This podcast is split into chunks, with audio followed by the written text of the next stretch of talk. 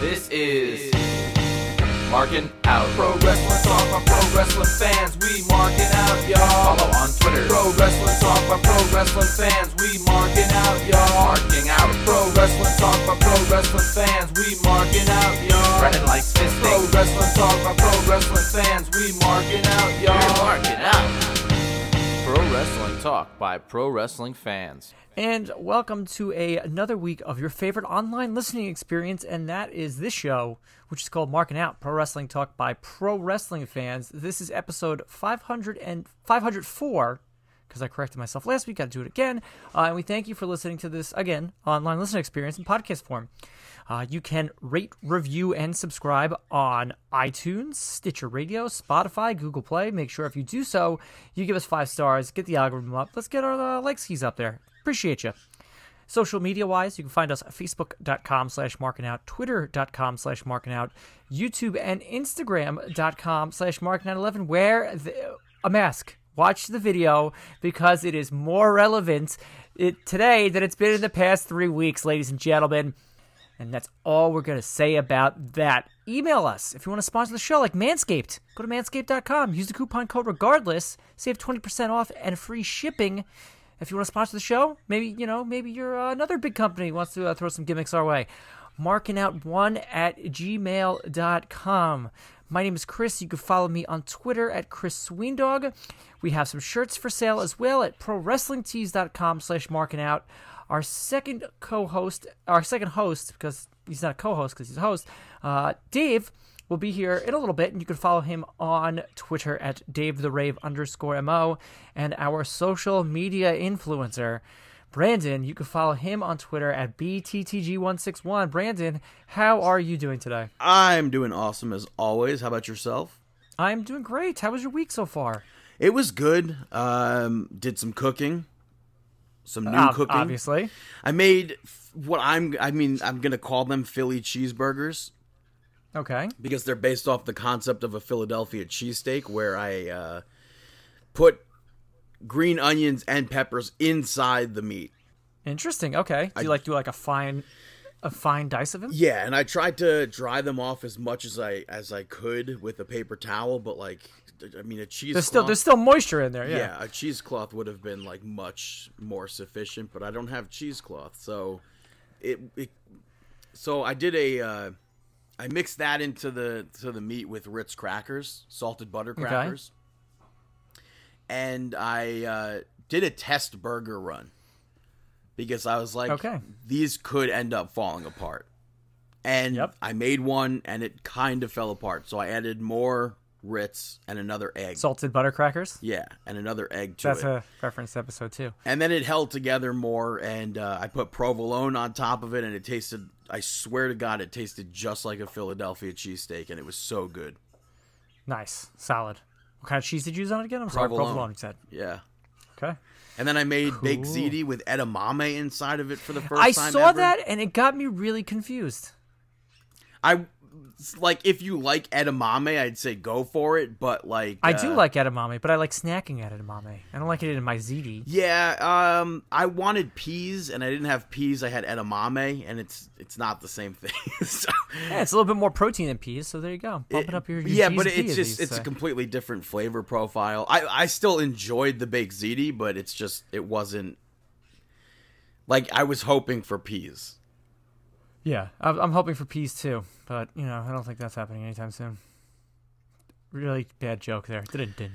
Yeah, Chris Uh. Chris Lennon over here. All we are saying is give peas a chance. I like peas though. I, I like peas also. I like peas and peas. Yeah.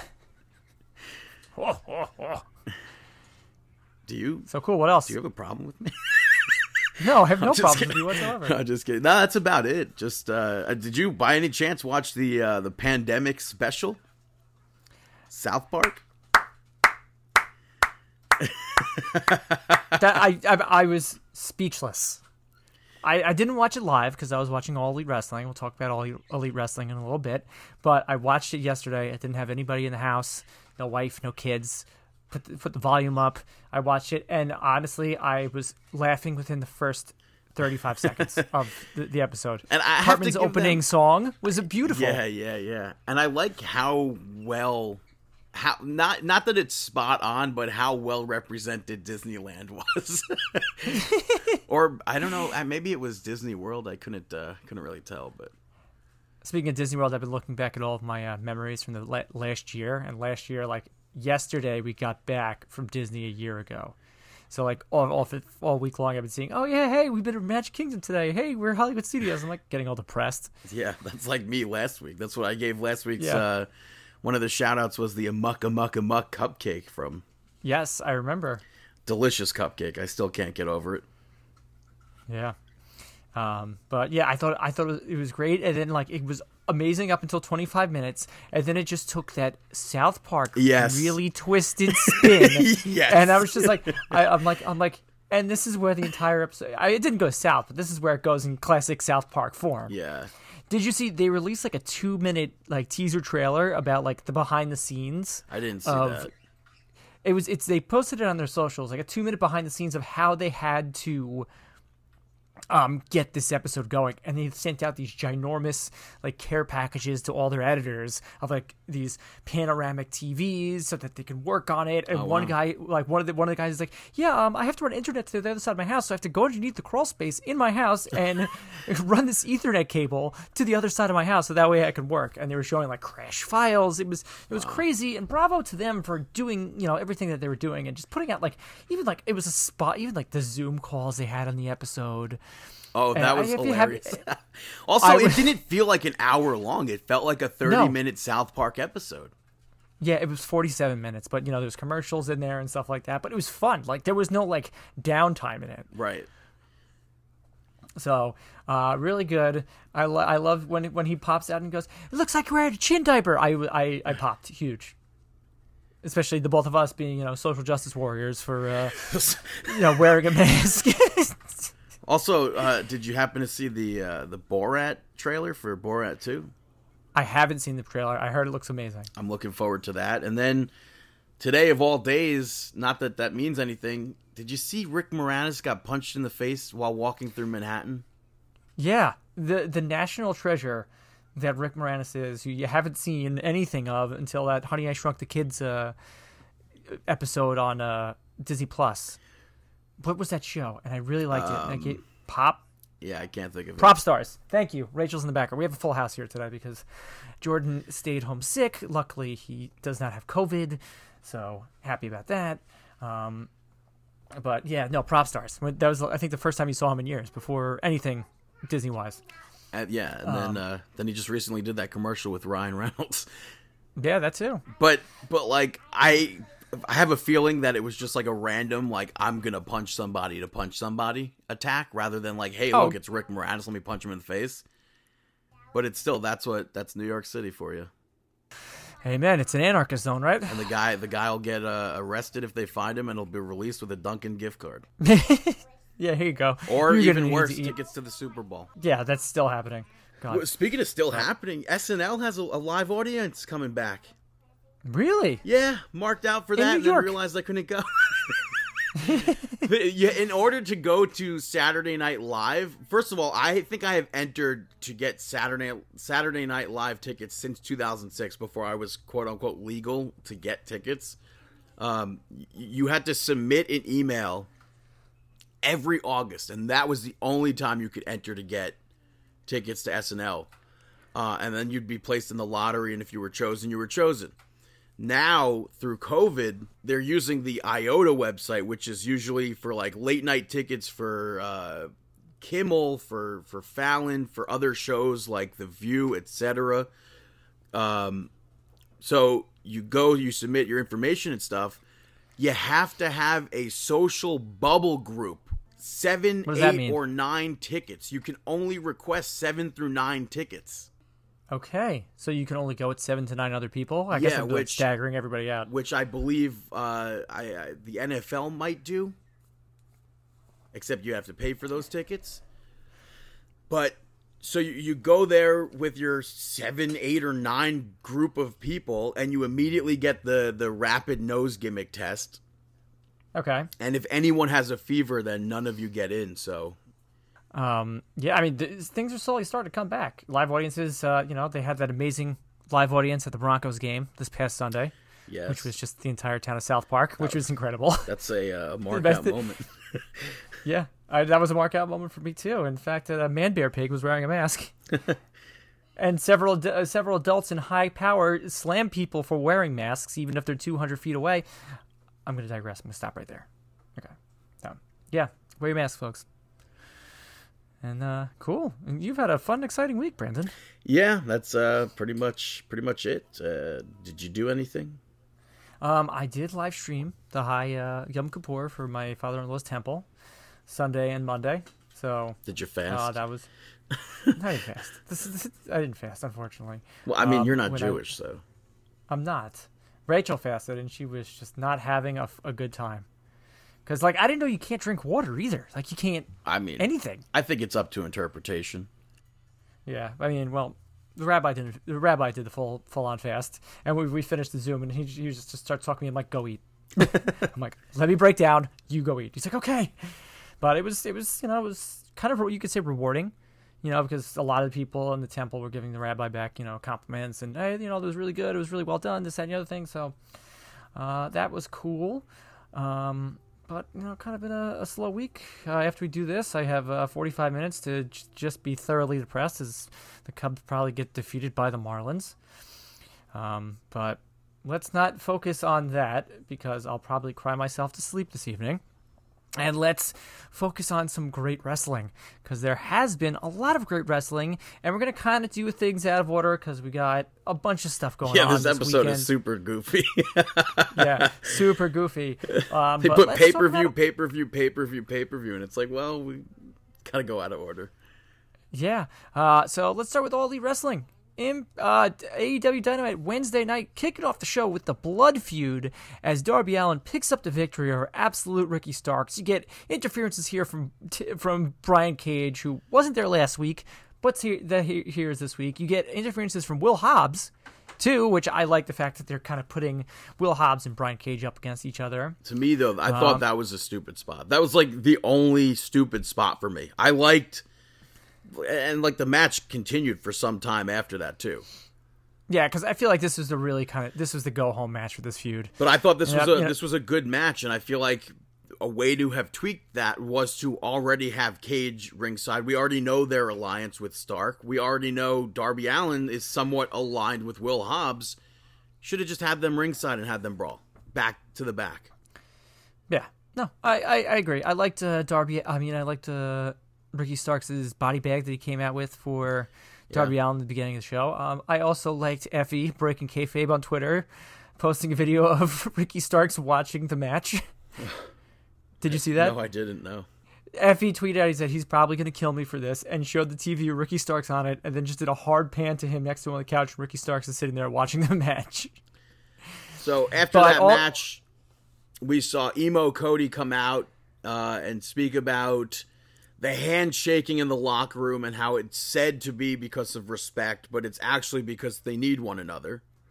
Then he pivots to Hollywood and he's like, everyone, even though they say no, they always hope for a call from Hollywood. And he puts over the Go Big show, which I didn't quite get why. But he also makes it seem like he was turning down the dog collar match and then comes back into the ring to like fierily accept it. And and and Dark Order comes out. It leads to a pull apart brawl. Like a huge, obnoxious pull apart brawl. Brandi Rhodes comes out and takes out the Dark Order by herself. She's getting the powers from uh, little Bran Bran. But it sets up for next week. Brodie Lee, Mr. Brodie Lee, the TNT Championship will face off against Cody in a dog collar match, first of its first of its kind in AEW. Uh, is this going to be an extremely bloody match? I would assume Do you think so. this? Do you think this has to be the main event for next week's Dynamite? I, Folks, put the children to bed. This is going to be brutal. But what did you think about that? I, I mean, if Matt Cardona was there, this this this, uh, this feud wouldn't be a pull apart brew because he would just come and just take everybody out. But what did you think off about and Brandi Rhodes taking out almost every member of the Dark Order. I wasn't really paying attention to it. I was super annoyed by that. And then Anna Jay comes out to brawl with Brandi, which leads to another pull apart brawl. And then Nyla Rose hops the barricade and, and attacks a random woman for some reason. I. I, Yeah, then she gets involved and jumps over. It's just it was like a big. it just it, to me that I, I didn't understand that at all. I had no idea why, and I still I can't fathom. I can't even piece together why Brandi was able to take out the whole Dark Order. Just got those powers. That was just like that was a super super low point on this episode. Big time low point. And there was one other low point for me, but I'll get to that. After this, we saw Tony Schiavone interviewing FTR backstage, which again they spoke about the best friends not being 100% last week and how they're glorified backyarders. Are you offended by that or no? You'd love to be in the same I- breath as, as Trent I Chuck, would, right? I, w- I would love to be in the same breath. I, I feel like I am in the same breath as Trent and Chuck. There's there's Trent, there's Chuck, there's Brett Matthews, and then there's a fall, and then there's Fallen Angel. So or then no, because no, but then like I had to change my name at the end of my backyard run because everybody discovered Ring of Honor and it was like, hey, uh, there's a wrestler called Fallen Angel already, so you got to change your name. I was like, oh, great. So, So, F- I was- FTR puts over SCU as two of the best uh, competitors in the world. Uh, and then again, this is another low point for me, but not the other one I was talking about. Matt Jackson comes out of nowhere and super kicks Tony. There was another leg there, which they claim to be Nick, but I'm fully assuming Nick Jackson has COVID at this point for him to not be on two weeks in a row. Yeah. I just thought it was super goofy, and at first I thought it was a mannequin leg. Still not sure if it was a mannequin leg or not. Imagine if it was. I could see, I could 100% picture that. So that's why I just wasn't sure. But SCU was interviewed. They guaranteed that they become champions. Um, and then uh, Shawn Spears randomly wished them luck before they went through the curtain. Leads to their match. FTR picks up the victory and retains the tag team championships. Uh, were the titles on the line, actually? Yeah, they were on the line. They defeat SCU. Hangman Page did commentary, so I like I, I don't know if they're continuing Kenny Omega and, and Hangman Page like as a tag team. I think they are. or- No, I may, well, you know, Kenny Omega was on commentary last week, so now you know Yeah. the anything you could do, I could do better type spot.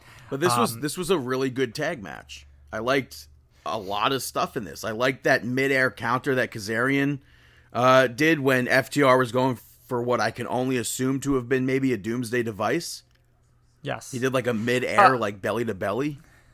I thought this match got better as it went along. Like I think I feel like the beginning was kind of a little bit slow, and then as they started kind of picking up towards the end, um, I thought it was great. The one thing I have with this, you know, they they call this the the twenty minute brush of greatness. Why didn't they have a timer anywhere Oh, on the screen? Well, right? yeah, I guess because they- could they- have something been. because like that's something the commentators could have like been like, "Up, we're at the ten minute mark here." You know, instead of everybody hearing it in house from Justin Roberts, they have it on the screen, and that's something in commentary they can kind of talk about. It's like, "Yo, ten minutes in, and SCU's really taking them to the limit." You know, this that, and the other thing. Oh, we're at the eighteen minute mark. You know, is, is are they gonna you know are they gonna do it? Are they gonna pull it off? But Yeah, so Tully Blanchard held Scorpio Sky's leg, causing him to trip and then not kick out. Yep. So that's the end of the match. Uh, after this match, though, however, it's announced there is going to be an eight-man single elimination tournament that ends at full gear, and the winner will get a AEW World Championship title shot.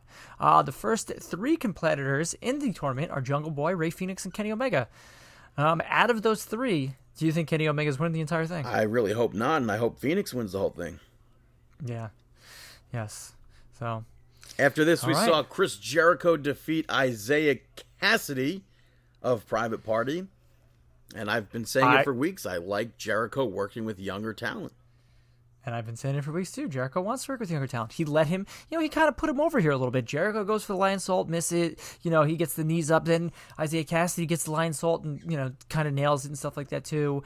You know, you kind of have Jericho just being the seedy heel and getting everybody's faces, including Luther.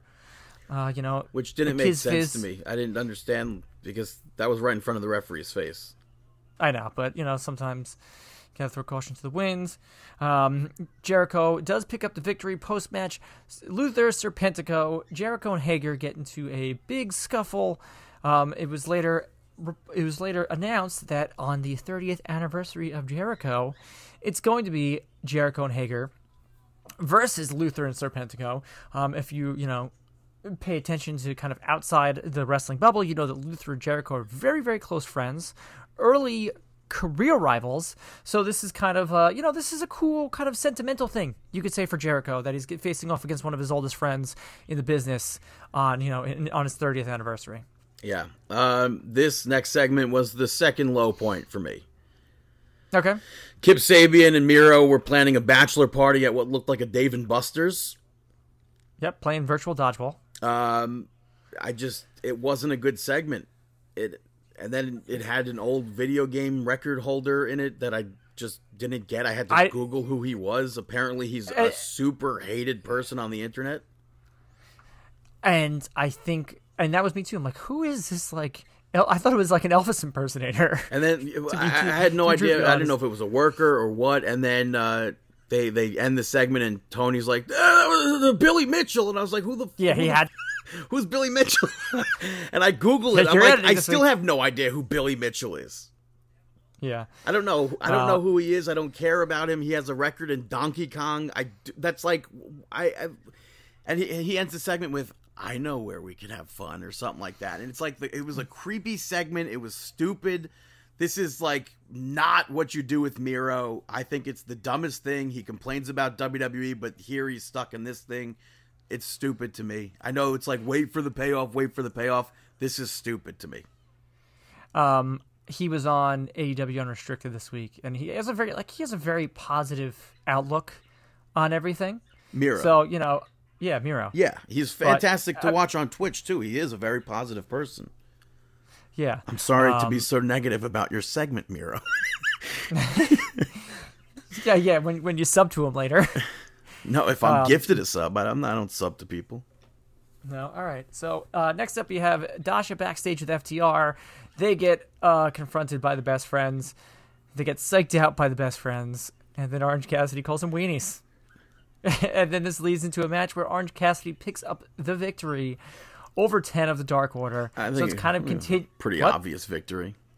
I know it's pretty obvious victory, but also too kind of continues the Orange Cassidy Dark Order. You could say feud. Um, yeah.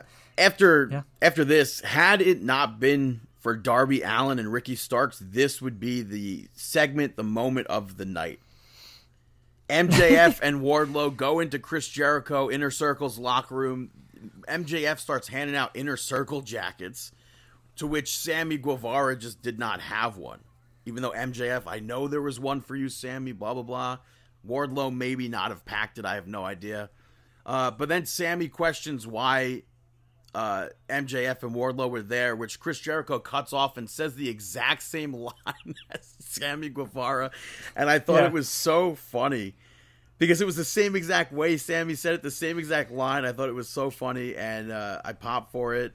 And Jericho ends up asking if MJF wants to join uh, Inner Circle, and MJF counters it with, "Do you want me to join Inner Circle?" Like, so they were going back and forth with that, and I thought overall it was a really good segment. Last week they had a good segment. This week they had another good segment. MJF and Chris Jericho are uh, are fantastic with each other. They work well off of each other. What would you happy to see that. think? What would you think if you know we always talk about this like this four horsemen stable that's supposed to come around, Which Arn and they kinda Anderson filed the trademark, tried to get the trademark for it. There's no way I can't see WWE releasing that at all. Maybe they don't even have it copywritten. But even if they don't, there's no way. WWE has so much intellectual property to back it up that But hear me out. What's it? You know they they say it's going to be Hangman Page. It's going to be you know what happens if out of the blue it's MJF. So your four horsemen are FTR, MJF, and Shawn Spears.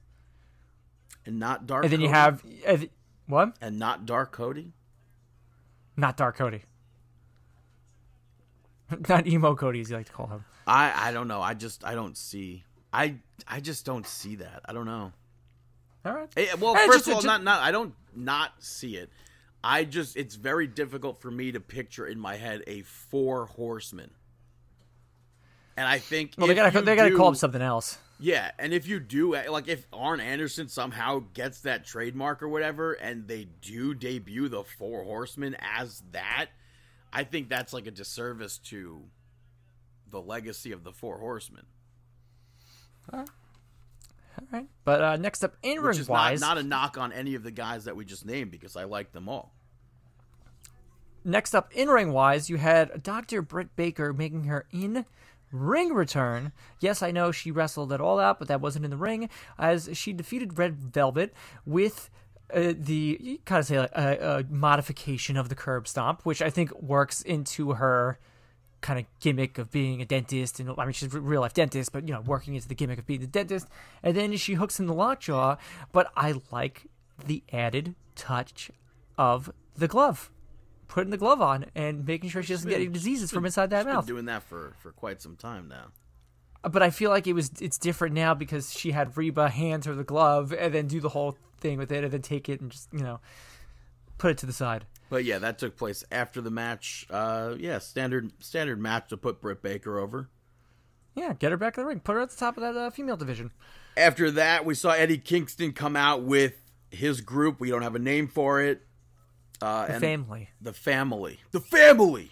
That's a Taz impression. Terrible, Eddie Yeah, Kingston. yeah, real F F plus on that, Brandon. I can't do an Eddie Kingston impression. It just turns into Taz. You got to be more horse.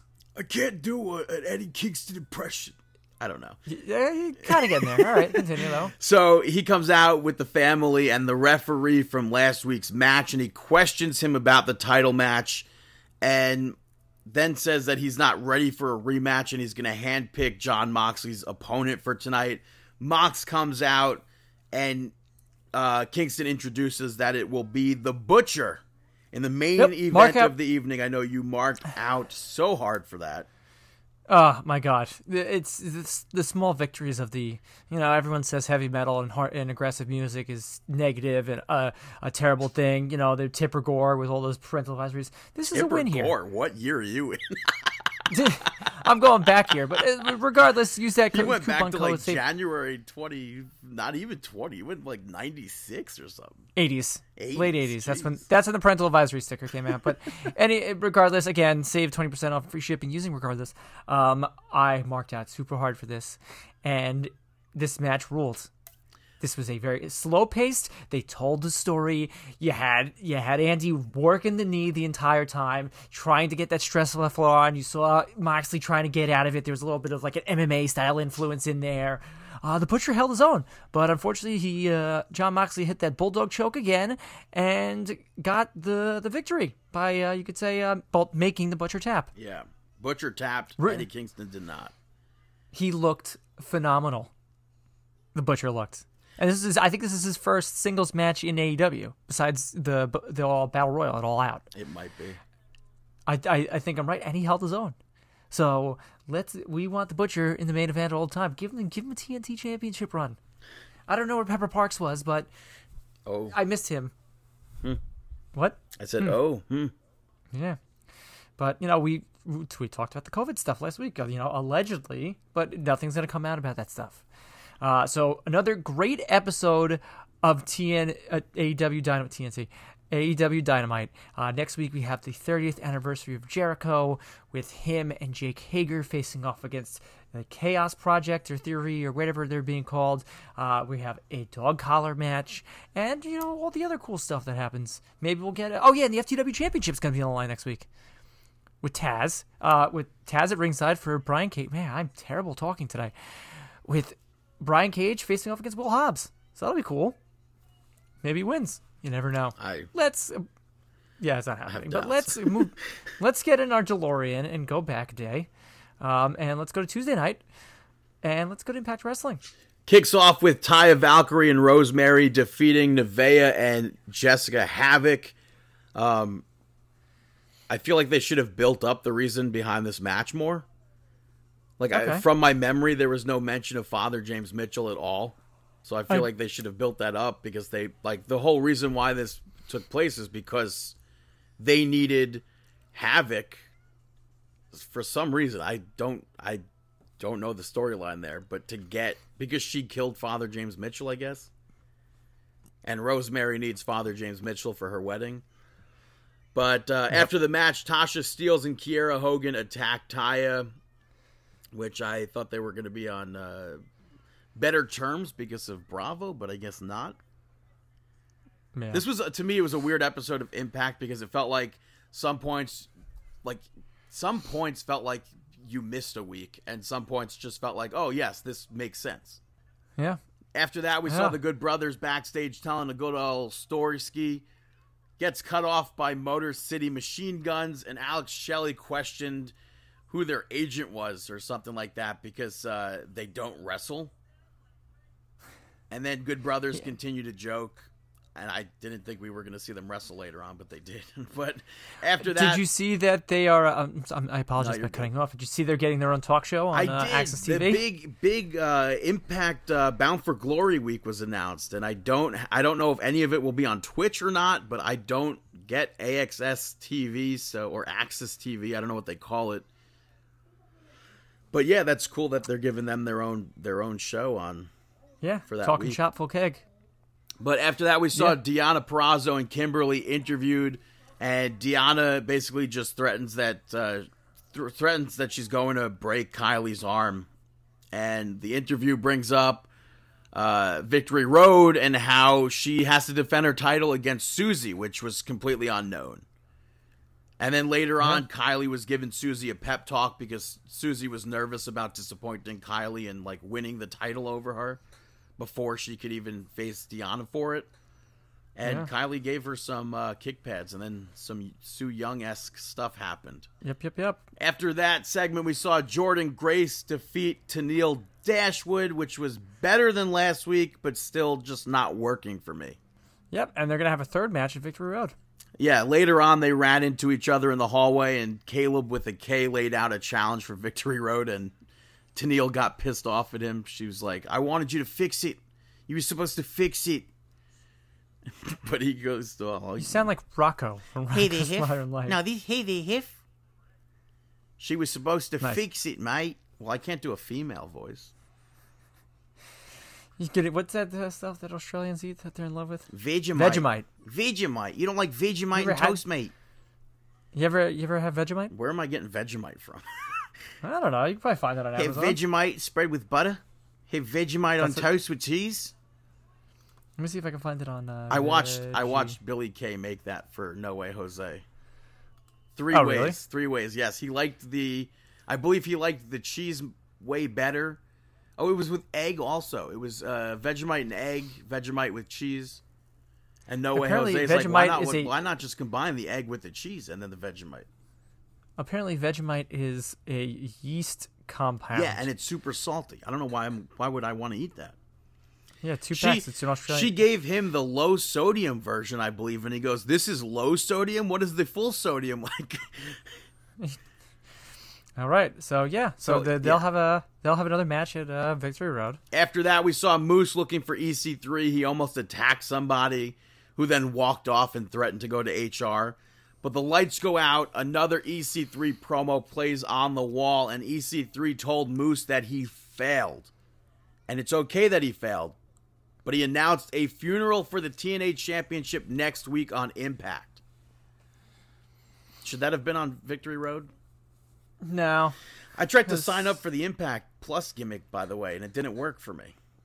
why? I don't know. Just wasn't working. Have you done so- it before? No, never done it before. So Why you you, you got my text message about Yeah. how Tommy Dreamer Well, said, said I I'm busted open if uh, yeah, and I, I yeah, if I'm gonna sign up and get a free month or whatever, get Victory Road and Bound for Glory, I'm watching the show right now. But no, it didn't work. So I know. I think I might if I do that free 30 day gimmick, I might uh, watch it Saturday night. Maybe it's supposed to be a beautiful night evening tomorrow night. Uh, so maybe watch it in the backyard on the uh, old projector screen.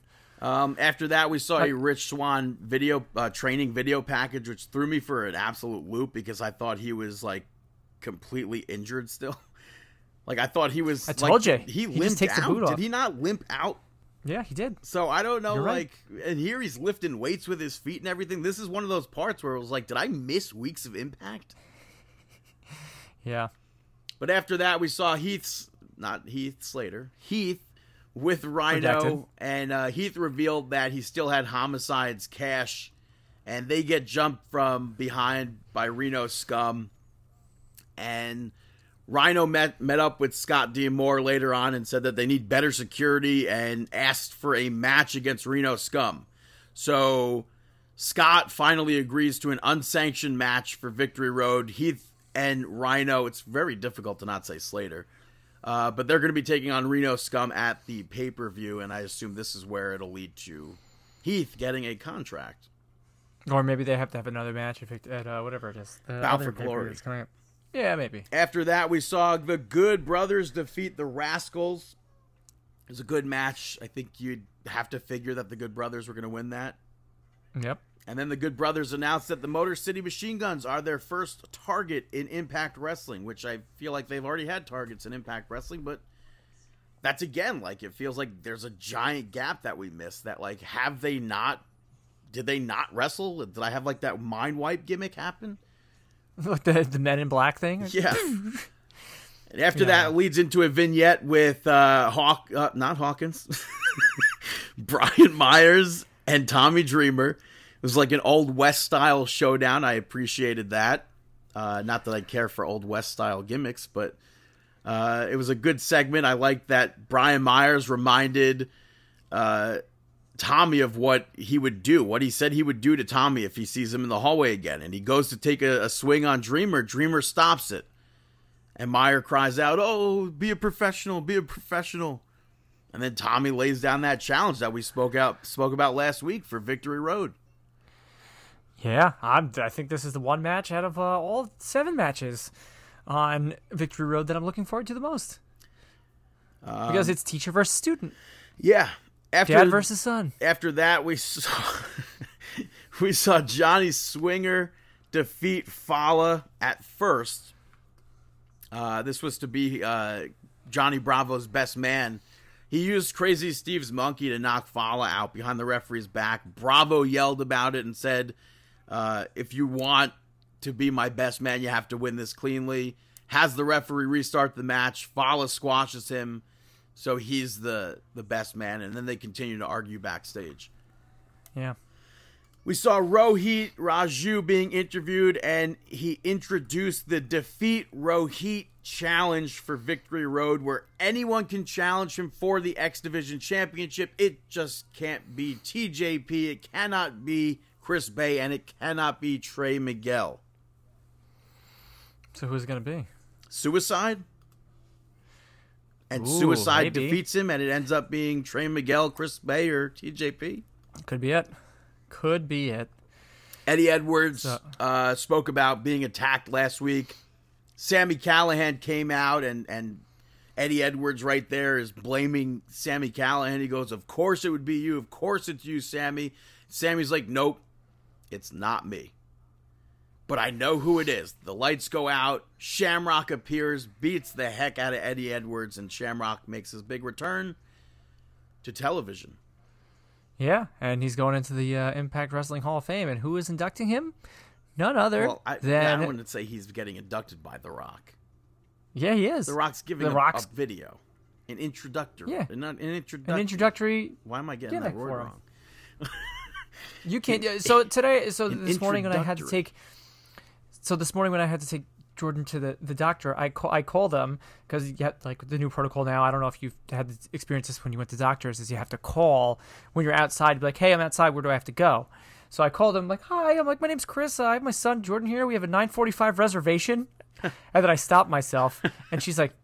She, the woman goes, reservation. Where are we going? I'm like, I wish I wasn't going to the doctor's office, but I'm here.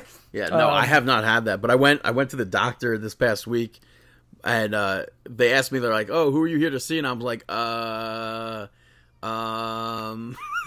I completely blanked, and I was like, "Oh, oh, it's so and so," and I was like, "Oh, geez, I don't know why I blanked out on that." And then I, I get I get into the doctor's office, uh, into the the waiting room, not the waiting room, the the actual examining room, and uh, I was wearing my my Samurai Del Sol mask, Nice. and she walks Solid. in. She goes, "Oh, is that a kiss mask?" And I was like, "I was like, no, it's it's wrestling related."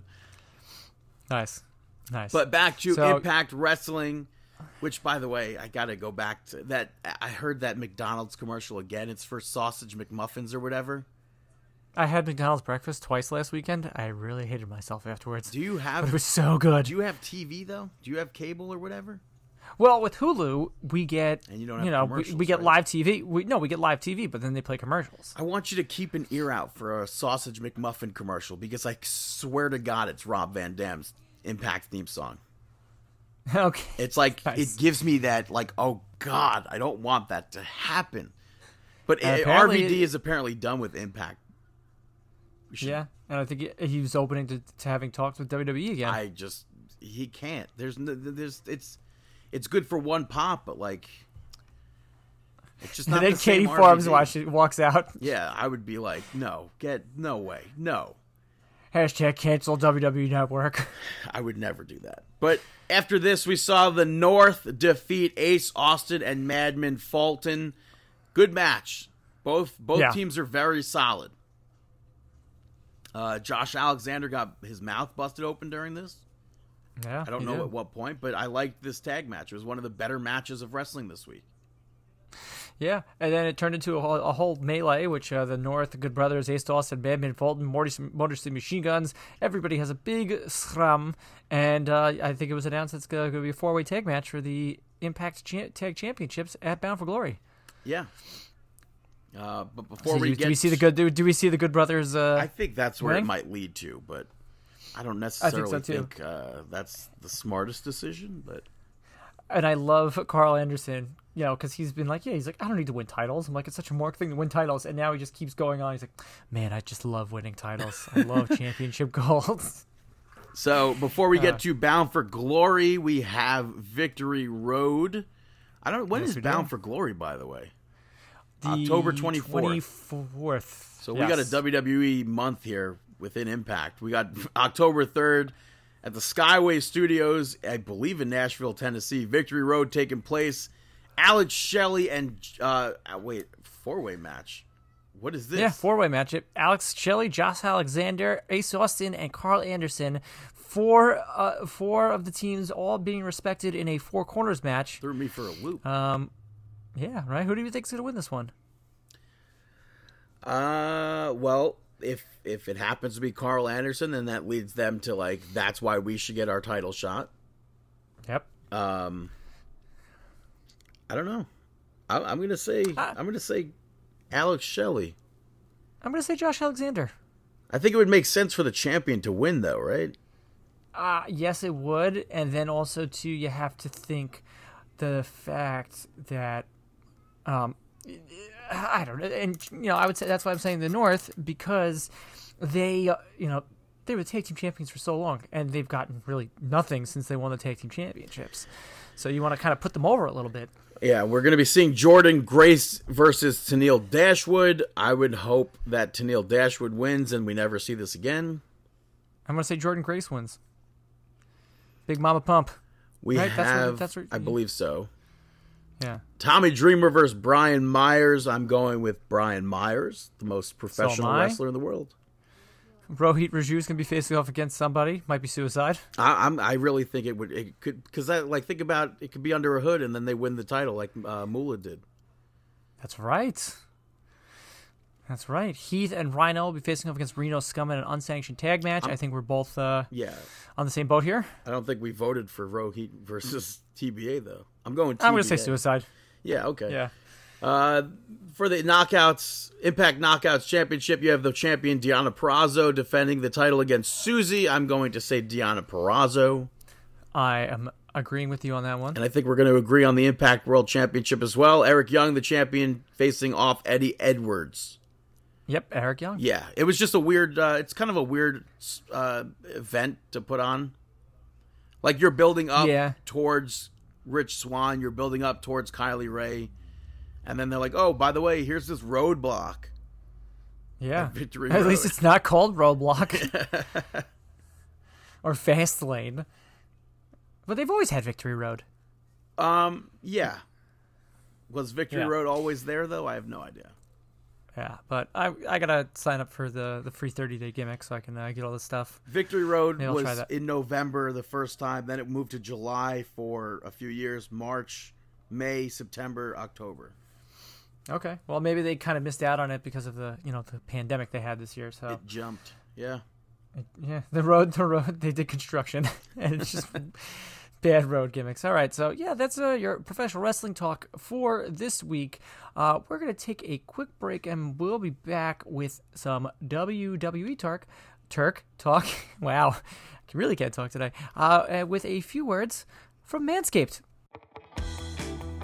Support for Marking Out is brought to you by Manscaped, who are the best in men's below the waist grooming. Manscaped offers precision engineered tools for your family jewels. They obsess over their technology developments to provide you the best tools for your grooming experience. Look, I mean, I've done it. Dave's done it. Brandon's never done it. You're down there, you sh- you know, up, making sure everything looks clean and fresh, and you get a nick get a little cutsky there, and it stinks. It's no, it, it's no fun whatsoever. So that's why Manscaped has redesigned the electric trimmer. The Manscaped engineering team spent 18 months perfecting the greatest ball hair trimmer ever created. So essentially, it's the ball hair trimmer equivalent of Shawn Michaels versus The Undertaker at WrestleMania 25. And they just released the new and improved Lawnmower 3.0. Their third generation trimmer features a cutting edge ceramic blade to reduce grooming accidents thanks to the advanced skin safe technology pioneered by Manscaped. When I tell you this is premium, I mean premium. The battery will last up to 90 minutes so you can take a longer shave.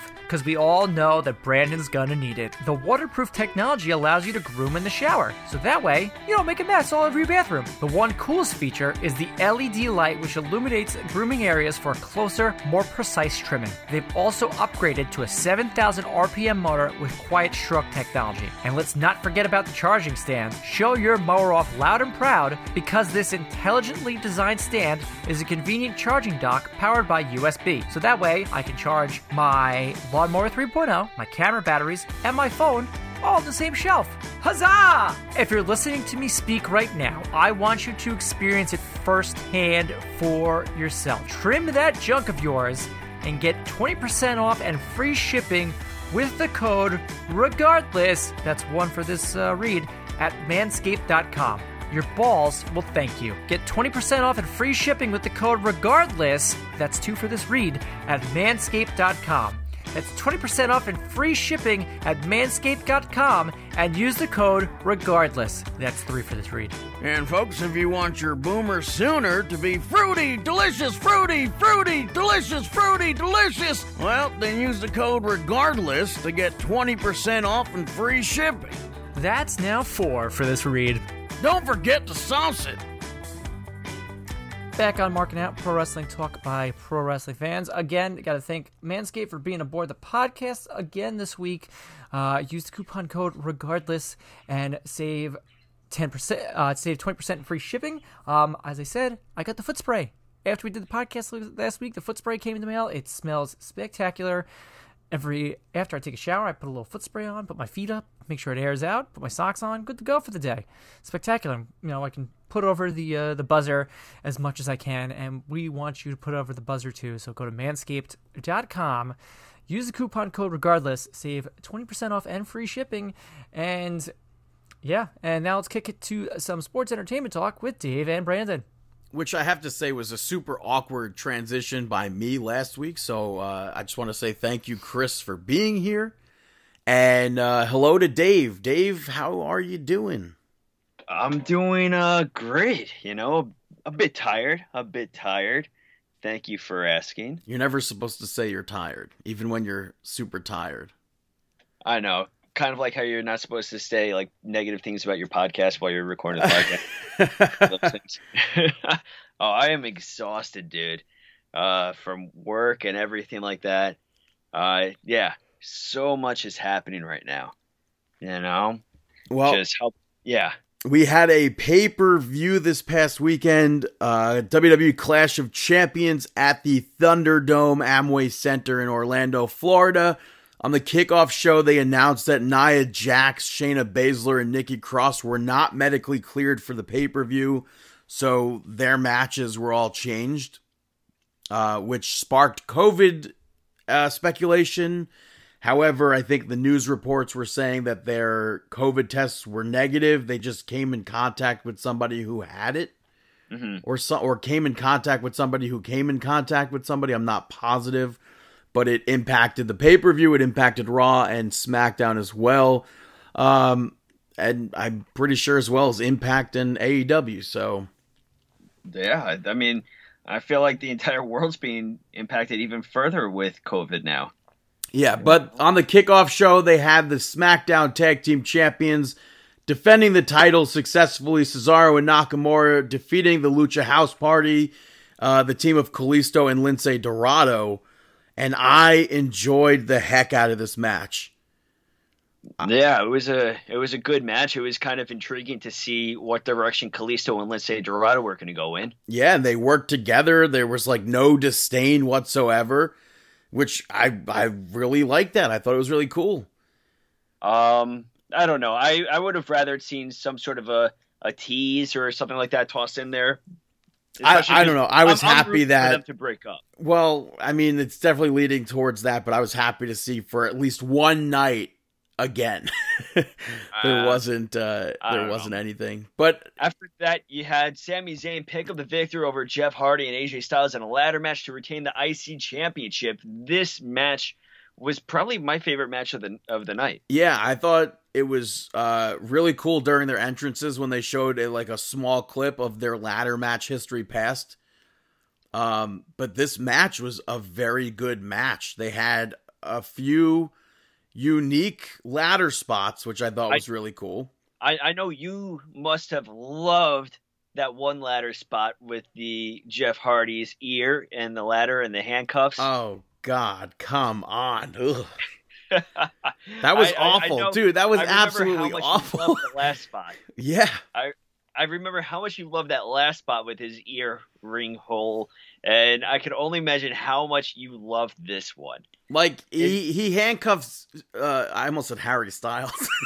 he handcuffed Je- uh, AJ Styles to himself, and then eventually uncuffed him, and then cuffed AJ to the ladder, which gave Sami Zayn the advantage. But just to see Jeff Hardy walking around as if he was Paul Heyman or something with a giant cell phone, a giant Oh man, a I- ladder attached, and, and every time, every Oh, moment I that the can't. ladder went Ugh. in the wrong direction, like there was a moment where, um, I think Jeff Hardy just got knocked to the ground or something, and AJ Styles or somebody gave him like a shove, and it looked like for a moment Jeff was going to go in the opposite way of the ladder. I was, I was just like, yes, oh, I I was was like- fully expecting for his ear to break I was cringing. or rip, I should say. I was cringing. But the end of the match, where AJ, uh, with the AJ Styles getting handcuffed to the bottom of the ladder uh, connection, and uh, Sami uh, Zayn coming up with the victory, I loved it.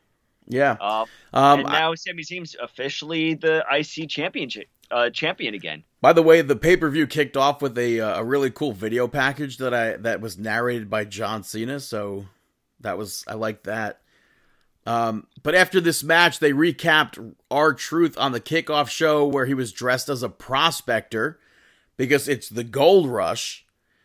And then they cut to him backstage. Drew Gulak ends up winning the 24 7 championship. Later on, he was being interviewed about winning said championship, and R-Truth was able to to win it back. So, R-Truth, the absolute most decorated champion in WWE history. I'm telling you, our kids are going to be growing up and looking at records books and being like, "Wow, Dad, you grew up in the era of R-Truth." like, it's going to be insane. match Try after explaining that your kids. the match after that, we saw the Raw Women's Championship on the line. Asuka defends the title successfully, defeating Zelina Vega, and this was another enjoyable match. I agree. I this match lived up to my expectations. You know, I, it didn't blow me away, but it didn't underwhelm me. It lived up to my expectations, which is very is a lot of uh, fun and enjoyable. I think it was expected that Asuka would retain, but it was very nice to see Zelina Vega not only um, wrestling, but also not have it be a squash match. Yeah, I totally agree with you. Asuka went to shake her hand afterwards, and uh, and Zelina Vega like says no, and then she bows to Asuka. Asuka goes to bow back, and Zelina Vega kicks her and escapes. Yeah. Uh, very surprising. Next up, you had Bobby Lashley pick up the victory over Apollo Crews to retain the championship. I wish this match ended with retribution. This I was definitely my least favorite match of the pay per view, but Without it, without a doubt, it really let down. After this, we saw the Street Profits defending the titles against Angel Garza and Almas uh, successfully. Um, Angel Garza and Andrade worked well as a team without bickering, just like the Lucha House Party. Mm-hmm. Unfortunately, though, they had to toss up the X for Angel Garza during the match, uh, who still got up and tagged himself out of the match. Um, Mhm. But Dawkins hits his sit out spine buster, and the ref calls a three count for a very clear two count. Yeah. Um, so I'm assuming that was miscommunication due to Angel Garza's actual injury. I, I don't know if he injured his hip or something, mm-hmm. but hopefully he's not out too long. Um, yeah. It's very tough. You know. After this, we saw Bayley come out to speak about Nikki Cross not being medically cleared. Uh, and then she issued an open challenge for like five seconds and then had the referee raise her arm because she was the champion. I was hoping so, so much to have like Io Shirai.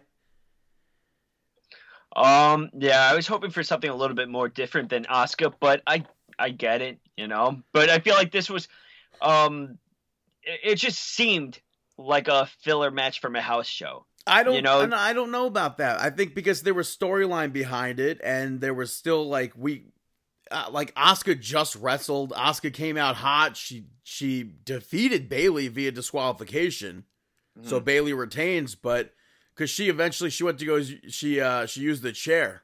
hmm Sasha Banks came out of nowhere, hits Bayley Yeah. with the chair. Bayley fought back, but Sasha got the upper hand. So. I for what that match was, I appreciated it. hmm I don't know. I yeah. I I definitely appreciate it. The Uh, next up, you had Drew McIntyre pick up the victory over Randy Orton in an ambulance match to retain the championship.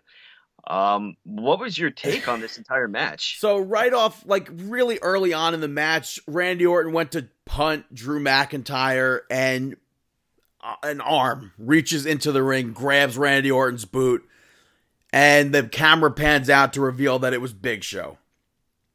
Big Show then choke slams Randy Orton through the commentary table. Later on, they go backstage, and Christian attacks Randy Orton. Uh, later on, Shawn Michaels shows up and like I mean, I guess. Well, yeah, he he hits a sweet chin music and then pushes Randy Orton off the the, the ambulance, Yeah, and then Drew McIntyre eventually got him into the ambulance, and instead of winning right away, he punts Randy Orton, and then Ric Flair drove the ambulance out. hmm It wasn't a bad match. I just did not need to see an ambulance match. yeah, I liked the I- involvement, as goofy as it was. I liked the involvement of with everybody. I didn't. Yeah, I didn't. I I don't know if I missed it. Was Ric Flair involved? Yeah, Ric Flair drove the ambulance out. Ah, okay. I didn't see him as the driver, um, so I missed that part. But yeah, I like their involvement of everybody getting their licks in there for Randy Orton. Otherwise, I feel like Randy Orton was going to get the victory. Well, But after uh, this, yeah, yeah, main event for the Universal Championship. Roman Reigns defeated Jay Uso because Jimmy came out and threw in the towel. Jay told him not to. Roman Reigns continued the beatdown, and Jimmy tossed the towel in. Um, and all in all, I I thought this was a pretty good match. It ends with Jay looking strong by not wanting to quit, and I I really liked this match.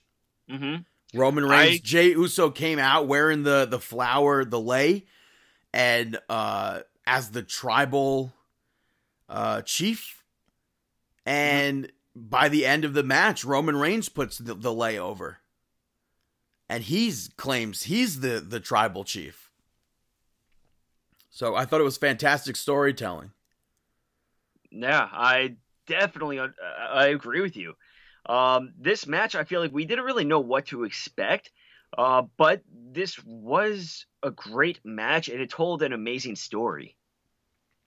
Yeah, But- but that was Clash of Champions. Moving over to Monday Night Raw. I thought you would do it. Oh, Monday night. Raw. It opens up. It's funny. You do Vince when you do that. I do Mach. it opens up with Ric Flair, Shawn Michaels, Big Show, Christian, and Drew McIntyre in the ring, and he goes over his relationships with everybody. And then Randy Orton cuts it off on the Titantron and said that it's not over. And then he plants seeds for Hell in a Cell. Randy Orton leaves the arena. McIntyre issues an open challenge. hmm First match we saw was Asuka defeating Zelina Vega in a, a rematch to retain the, the Raw Women's Championship. I like this match. I don't know what's next for Zelina Vega as an active competitor, but I'm enjoying her in the ring. I agree with you, and I hope I think that we're going to see more of her in the ring, and I hope it's singles action. I don't want to see her in the tag team division. I want to see her in that singles division, and I'm assuming she's going to be facing more people now, and that's going to be very reassuring.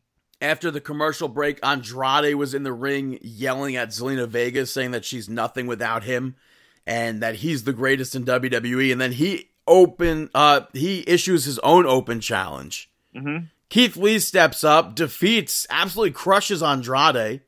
I don't get this. Um, yeah, I don't understand either because this could have been Andrade's like big thing. I mean, I, I don't understand the pairing of Keith Lee versus Andrade. Period.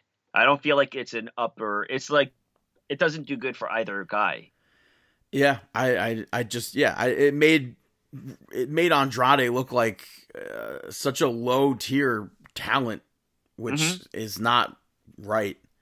Yeah, yeah. After this, we saw Seth Rollins meet up with Buddy Murphy backstage, tells him to put on a suit so they can celebrate, and then he steals Buddy Murphy's phone. And then we move into the King's Court segment with the Mysterio family. Uh, and Dominik said that the next time he sees Seth, he's going to put an end to all of it. Mm-hmm. They moved on to what Rey Mysterio said to Aaliyah last week. She said Buddy sought her out, not vice versa, and then called uh he she called Seth a fraud. She Yeah. said uh Buddy's not like Seth at all. Rollins appears on the screen and said one of them is lying and that person who's lying is Aaliyah. They show a uh, messages, text message conversation between her and Buddy Murphy, and it really it wasn't that bad. Like she checked on him, vice versa, and yeah, she wished him a happy birthday. That, yeah, it really wasn't anything crazy. And I'm just gonna say it now that like Wait, hold on. Let's just finish Okay, the segment. okay, okay so okay. yeah, so Seth he he shows off the the messages, um, and Murphy ends up getting pissed at Seth, and Dominik attacks uh, Murphy from behind. But this segment led to a huge discussion, uh, a huge attack as well on Twitter, which was just completely unwarranted. Mhm. Um, it was controversial because Aaliyah is 19 years old, Buddy Murphy is 32, I believe. So a Mhm. lot of people are are or were at least uh had it they took issue with the age gap. Mhm. Uh some people even going as far as calling Buddy Murphy a pedophile, which is just the absolute stupid stupidest thing. Yeah, I really. I mean, she's of age, and this is a storyline, and it doesn't make any sense. I mean, especially because we don't know if this entire Buddy Murphy thing is also just a ploy to get into the mind of Rey Mysterio. But It it's just- it's not even like a love it's not even a love story yet. No, not even. I mean, they haven't even made any references or anything like that. Uh, But even just- if it was, it's they're literally two consult consenting adults. yeah, and Alexa Bliss, Alexa Yeah. Bliss took to Twitter. She um, tweets out to Buddy Murphy something like congratulating him basically on this on getting this notoriety. telling him to shoot his shot, storyline wise. And she got absolutely torn apart for supporting a 32 year old preying on a 19 year old. hmm And it's just, it's just, like I said before, completely unwarranted. It's not, that's, that's just like, I don't understand how you, re, how you think that's a normal reaction to a wrestler. She did absolutely nothing wrong. hmm Just like Buddy Murphy and Aaliyah are doing nothing wrong. Yeah, I totally agree with you, and I think fans are awful. Uh, straight up, fans are awful, and especially for making such comments towards Alexa Bliss and trying to bring her into this, into and just belittling her. It's that It's- IWC. It's that toxic mentality. It's it's absurd. That's not that we don't want to be a part of that. We're we like it's just No, this this is the same stuff that we saw earlier earlier in the year, which leads to uh, awful circum awful things. Um, these people are awful for even trying to. I don't know. the fact that they bring up the word pedophile in in in a situation like that is just absurd. hmm So, but moving on from that, more Monday Night Raw. Natalya and Lana demanded that Nia Jax and Shayna Baszler be stripped of the championship since they can't compete. And then Adam Pearce came out, set up a match between them and Mandy Rose and Dana Brooke, who was drafted. I the the draft is literally next week. I have no idea why those trades even happened. Um, yeah, there was no need for the for that to take place. Like I get storyline wise, I can understand Mandy being traded because the Miz like somehow slipped somebody ten bucks or something. But Dana that's all Brooke, it takes. I don't know how much it was, I obviously. mean, but Dana I- I- Brooke, yeah. the, the the draft is next week. What is the point? It made no sense. None. But they end up defeating Lana and Natalya. Um, Lana could have probably broken her neck if she was like a little bit slightly off on her landing. hmm That was that was kind of da- not kind of that was pretty dangerous. Luckily, she's not injured. Um, and then they interviewed Mandy and Dana about becoming a tag team. I still really don't get it. I don't get it, but I like it. Yeah, overall, I'm fine with them as a tag team. I just don't yeah, get it. I mean, I, I guess because they're both bodybuilders, that's kind of the way that I was looking at it is because they're both bodybuilders. Um, It's a so they're kind of- possibility. yeah, that was my connection to them was the bodybuilder aspect. I like Mandy's tribute to uh, Trish Stratus via her gear. Don't know if you noticed that or not. I yeah, no, I didn't notice.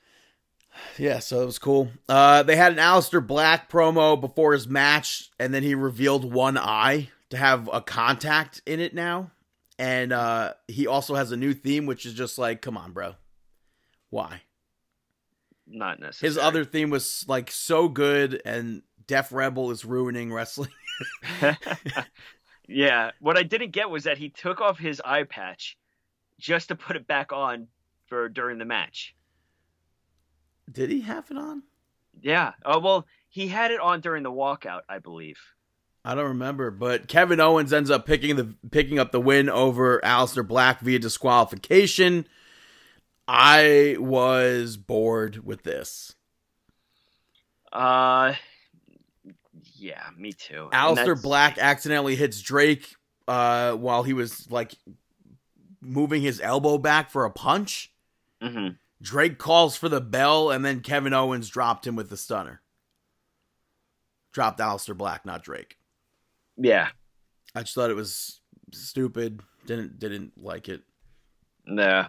Um. Earlier- yeah. Earlier they had R-Truth. Uh, they showed R-Truth playing chess by himself, or maybe with little Jimmy, I guess. I'm yeah. Little Jimmy was there. you didn't you didn't see it? Yeah, and then he mentioned go, uh, about how he should go challenge Drew McIntyre. He gets cut off by a ninja, and there was a letter from Akira Tozawa who said in the letter he was eaten by a shark, and he wanted R-Truth to have. Um, I forget what it was. Was His it his black belt. Oh, right. It was black belt. His black belt. Tozawa snuck up from behind, pinned R-Truth, I just I, I love the Tozawa. Like and then the the ninja that was delivering the message ends up clocking Tozawa and won and revealed himself to be Drew Gulak. And then uh, he walked right into himself with uh, right walked right into R-Truth hitting him with the briefcase. and And- that and looked like a nasty shot too. Um, and then we had a, a triple threat match with the three of them where R-Truth defeated Akira Tozawa and Drew Gulak to retain. R-Truth kind of dressed like John Cena, uses the attitude adjustment to win the match. Will John Cena become a 24 7 champion ever? Uh, how I, I I would love it. I would love to see him do that, and especially because R-Truth and uh, John Cena have that history. You know, I would love to see that happen, but then R-Truth just end up on top. But next, yeah. Next up, you had Buddy Murphy pick up the victory over Dominik. I like this Um, match as well. Uh I I liked it, but I'm finding myself slowly getting over the Dominik stuff. What do you mean? He brought out a, a kendo stick at one point. Yeah. Aaliyah shows up to stop him, which distracts uh, um, Dominik. Buddy Murphy rolls him up, and Dominik attacks him afterwards with the kendo stick. And Aaliyah yelled at him and then slapped him. Yeah. What's not to like? Uh hmm. I don't know. Well, That's after true. that, I did, I did I did like the end. I did like the little end, but the match eh. After that, we saw the Hurt Business cut a promo on Apollo Crews before their match. Uh, they were also like causing ruckus throughout the night. Like, although I mean, at one point they were all sitting there eating, and then some dude sat down at their table, which I just thought was stupid. Like, how, like, if you see Yeah. a stable, why would you sit down and eat with them like you're part of the stable? I, and then he moves over one chair and he's like, Yeah. "Yes, my chair." and then, oh, disgusting! They took his food and ate it. I know. COVID, bro. Mm-hmm. Match though took place. Uh, Apollo Crews, Ricochet, and Mustafa Ali getting that big bump from main event status. Uh, defeated the Hurt Business. Um, the three of them jumped the Hurt Business before the match, but Hurt Business took over. The lights start to flicker during the the match, and Retribution's logo appeared everywhere, but nothing came of that. Um, I but now yeah, and that's kind of MVP. disappointing that nothing came of it. Well, retribution was was they weren't really cleared. They're not going to say that, but they weren't cleared. So it's still Yeah. it still adds retribution to Monday Night Raw, even though they're not actually physically allowed to be there. Mhm, But mhm. MVP can claim that retribution caused them to lose, so that I'm fine with that as well. That's true. That's true. Interfering while not being there. We had another Bianca Belair vignette with her running track. Uh, I think she's literally Mr. Perfect and That's- backs it up. Yeah. Uh, Dave Meltzer said the dumbest thing possibly on his show Uh-oh. this week. What he said? I think he just hates Bianca Belair. He goes, and there's uh, no way that like anyone can run with that ponytail. It's just not happening. And then Bryan Alvarez like, Dave, I literally saw him. I literally saw her do it. So I think Dave has a big problem with Bianca Belair. It's not What the did- first time he's trashed her. That's um, so- and it's the dumbest thing. I, I he was like, "Oh yeah, well, but like everyone else was running slower," and it's like she ran track in college, bro. She was all American. She was all SEC. That like, just hello? Yeah, he just sounds stupid.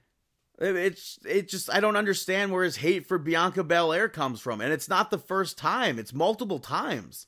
hmm But after Dude's that, we saw Dolph Ziggler earlier in the night telling Adam Pearce that he knows the perfect opponent for Drew McIntyre. It could not be Dolph Ziggler because it was going to be somebody who never faced McIntyre before for the WWE Championship.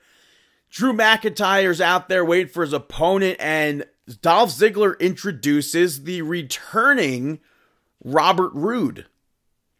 I so I have why what made you think it was Roode? Because you texted me Oh well, who else early. would Dolph Ziggler be introducing? I don't know.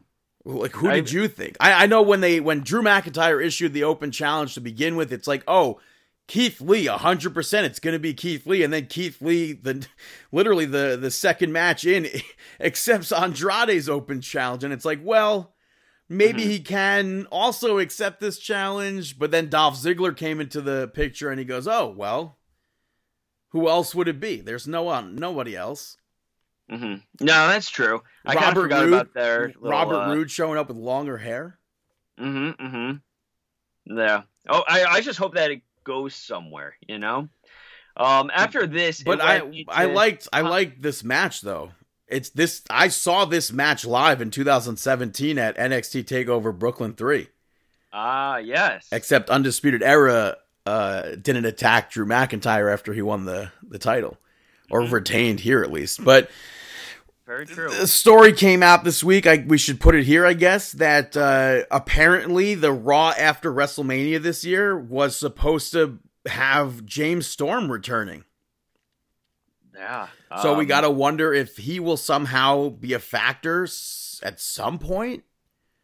I don't know, but if I would love to see Beer Money have a run because the WWE we keep on saying that they're short on tag teams right now. So I would love to see that happen. Also, there's a rumor that uh, WrestleMania 37 is going to be moved from California to Raymond James Stadium or Tampa or somewhere in Florida Hmm. That'd be interesting. or But- Tampa. Did I say Tampa? I think I said Tampa. I think you did. But the end of Monday Night Raw happened as we followed a janitor. Well, Um, before though, we throughout the night we saw Ric Flair, Big Show, Christian, and Shawn Michaels playing poker together.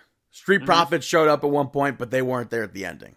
I thought there wasn't going to be any payoff because the the title match was literally the main event, hmm and I thought it was going to be filler, and I would have been fine with it just being filler. But there Mhm. was payoff, like you were saying. Yeah, no. So this was big payoff, and what I loved as well is that wasn't the first time we saw the janitor that night. Yeah, when when uh, Hurt Business was causing ruckus, MVP throws a water bottle and basically tells him to go pick it up. Yeah, you see a janitor, he's just like, clean that up, and then you don't even think anything of it. That's why. That's why I thought the ending was Randy Orton going into the Hurt Business locker room. Ah, gotcha, gotcha. So what? Whose locker room he went into? He went into the Legends locker. Um. So what happened was first you see him take off his mask, take off his his face mask. He took off. He took off the hood, revealing that it's Randy Orton, and then he puts night goggles on, and you're like, what's happening? And he goes into the room with a chair. He puts his goggles on. He turns off the light, and you just hear chair smack, chair smack, chair smack. And then he flips the light back on, and you see everybody lying all over the place, beaten up. Tables are flipped and everything. And then Randy Orton just leaves the room. He puts his his hood back up, and he just points towards the locker room as uh, Pat Buck and everybody comes running down. He's just pointing to the locker room, pointing to where they have to go, and then he just casually walks off.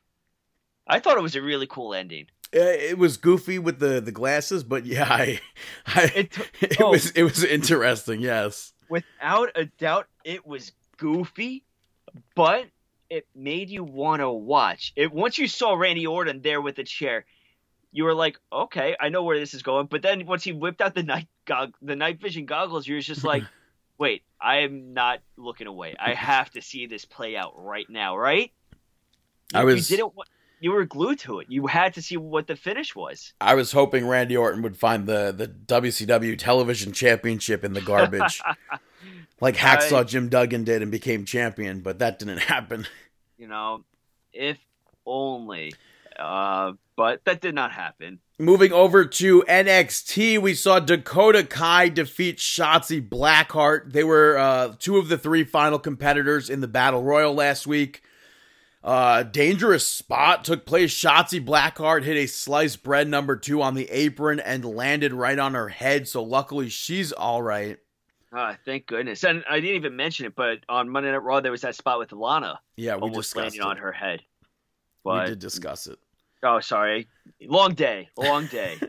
But, But yeah, yeah, so uh Raquel Gonzalez ends up tripping Shotzi Blackheart. Rhea Ripley ran down to take her out. Dakota Kai sets up for her big boot in the corner, and Shotzi rolls her up to win. Good match. I I agree. After that, we saw Santos Escobar and Swerve Scott in a split screen interview. And Swerve said that he's the only one in WWE who has not, uh, who, who has pinned Santos Escobar. And Escobar said that at TakeOver, the match will be fair. Swerve questions it, but he still he swears it'll be it'll be good. It'll be all fair. Uh, and then Escobar right, went we'll on to that. yeah he he basically just said that nobody respects lucha libre and that he's going to win on Sunday. We saw Yeah. another green promo this time with a motorcycle. I I mean now that Robert Roode is on the on Monday Night Raw, maybe all signs point to Bo Dallas. I don't know. Uh, Bo for show. unless it is Ember Moon, and I have no idea, but I don't know. But they gave an update and said that Tegan Nox suffered an ACL injury. Triple H confirmed that she tore it during rehabbing her knee and already During had surgery on it. her- during rehabbing her knee. Yeah. That's interesting. So I wonder how that happened. um, but then they interviewed Johnny and Candice afterwards. But I'm just I was just gonna quickly say that that sucks. You know, we me and you were Yeah. talking about it last week about how we were hoping that it wasn't something like this, and I like it, I feel like our hearts keep on getting broke for her because she's like such an underdog for the fact that she keeps on getting these injuries that are just it seems like freak accidents. Yeah. and just so unfortunate and it sucks because she has so much potential and we just want to see her succeed. We want to i feel like she's going to whatever she does actually battle back from this injury. And she actually has a clean bill of health moving forward. She's going to be one of that that she's she will be that wrestlemania moment that's similar to daniel bryan similar to shawn michaels where once she gets that moment and she wins at wrestlemania knock on wood that this happens because of how much of an uphill battle she has had from reality, not storyline wise, reality with these injuries. It's going to be such a a heartwarming time when she finally wins the championship on the main, uh, hopefully WrestleMania, and I cannot wait to see that. But Yeah, so, so yeah, the. Garganos basically said they don't care about Tegan Nox's injury. They moved on to their tag team match at NXT Takeover, and both said that their destiny is to be champions at the same time, and it begins that night. Mhm. Damian Priest and Io were Io Shirai were interviewed later on. They said they're keeping their t- their titles come Takeover. We move on to Cameron Grimes coming out. Uh, said that he's not in a good mood because of the Gauntlet Eliminator. And then he announces his own match, the Cameron Grimes Invitational Stepping Stones to the Moon match, which he hits a, a cave in on someone right away. The next opponent was being taken out by Ridge Holland during his entrance. And Grimes is like, You're not part of this, blah, blah, blah. Holland beat the heck out of Cameron Grimes, got DQ'd in the match, and uh and which yeah, is perfect. Yeah, and then and then later on, yeah, and later on, Cameron Grimes was walking backstage and complaining, looking for William Regal, and he was stopped by Dexter Lumis, who said absolutely nothing, and Cameron Grimes called him a freak and walked off. we saw a Yeah. Kushida promo where he was basically saying that uh, Velveteen Dream will be his stepping stone to be the center of NXT, and that the new Kushida is vicious. which I'm excited for. You know, I'm I like the side of Kushida a lot because babyface Kushida is not going to go anywhere. But I don't. This isn't heel Kushida to me. I don't know. I Uh, not maybe, at all. No way. Not at all. Kushida defeated Tony Nese. Tony Nese is a heel here. Whoa, who? you- who come on. He's Tony hundred Nese is always a, no, no, no. Tony Nese is and it was a it was a pretty one sided match, which I would have liked to have seen an actual match between them. But I understand it completely.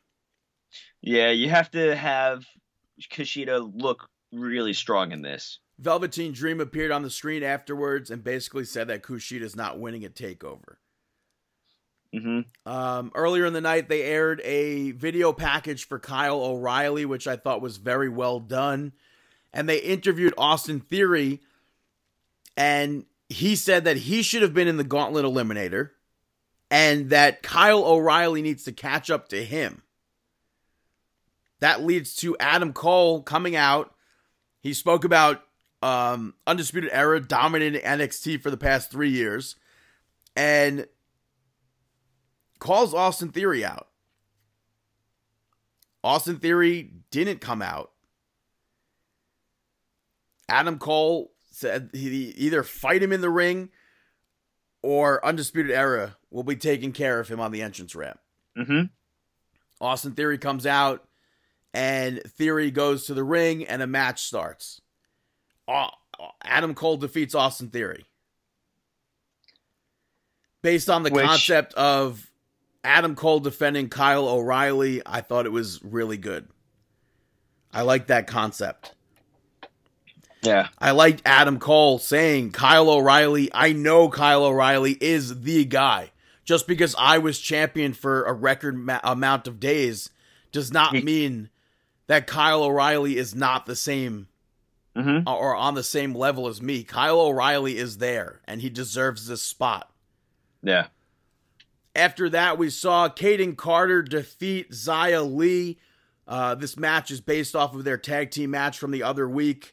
Um, and Xia Li, again, not showing respect. Yeah, I think that that was awesome. I like the side of uh, of Lee. I like this side of her, and it's just gonna. It's interesting. Where's this gonna go with Carter? You know, and um, Catanzaro. Catanzaro. Yeah, where does this go with that though? I mean, you have a tag team versus and a solo person. Yeah, well, I mean, yeah, two weeks ago, Jessi Kamea was there as a tag team partner, but again, Yeah. we don't know where this will lead to. I mean, obviously, I. What's cool is it seems like it's going to lead to Lee with a, a nice singles run. But I don't know where the I think I think Carter and Catanzaro is just going to be a stepping stone for her. After that, we saw Kyle O'Reilly and Finn Balor's face to face with Shawn Michaels, which I liked the segment, but it just sucks because Shawn Michaels was literally beaten up on Raw. And here he was just, he was completely unscathed. Yeah, But it was still nice to have Shawn Michaels there to put both of them over. No, not anymore. What? I didn't I didn't realize that aspect. It was It's still nice though. If you take away the Monday Night Raw factor, it was still nice that he went and literally puts over Finn Balor, puts over Kyle O'Reilly. And yeah, Kyle it's- O'Reilly himself said that he's not the underdog. Everybody may think he's the underdog here, but he's not. yeah. Got to carry over those selling. We saw the Garganos defeat Damian Priest and Io Shirai. Uh, So it started off hot even before Io's lights were off, or or Mhm. yeah, off. Uh, the match before the match started, even. Um, Yeah. But I, I liked this match, and I really liked. First of all, I was I I thought this was going to be an intergender match, not a uh, uh, a uh, what a mixed tag. Mhm. Because I think Io Shirai could definitely wrestle Johnny, and I think No, Candice yeah. LeRae, Candice LeRae, we've seen her wrestle bigger dudes before.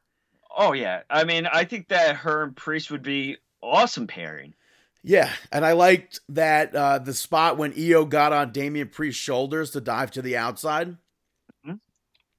And uh, I just I liked both of them as as tag teams here. I liked uh, Io hit that moonsault on Johnny Gargano when when Priest went for the reckoning.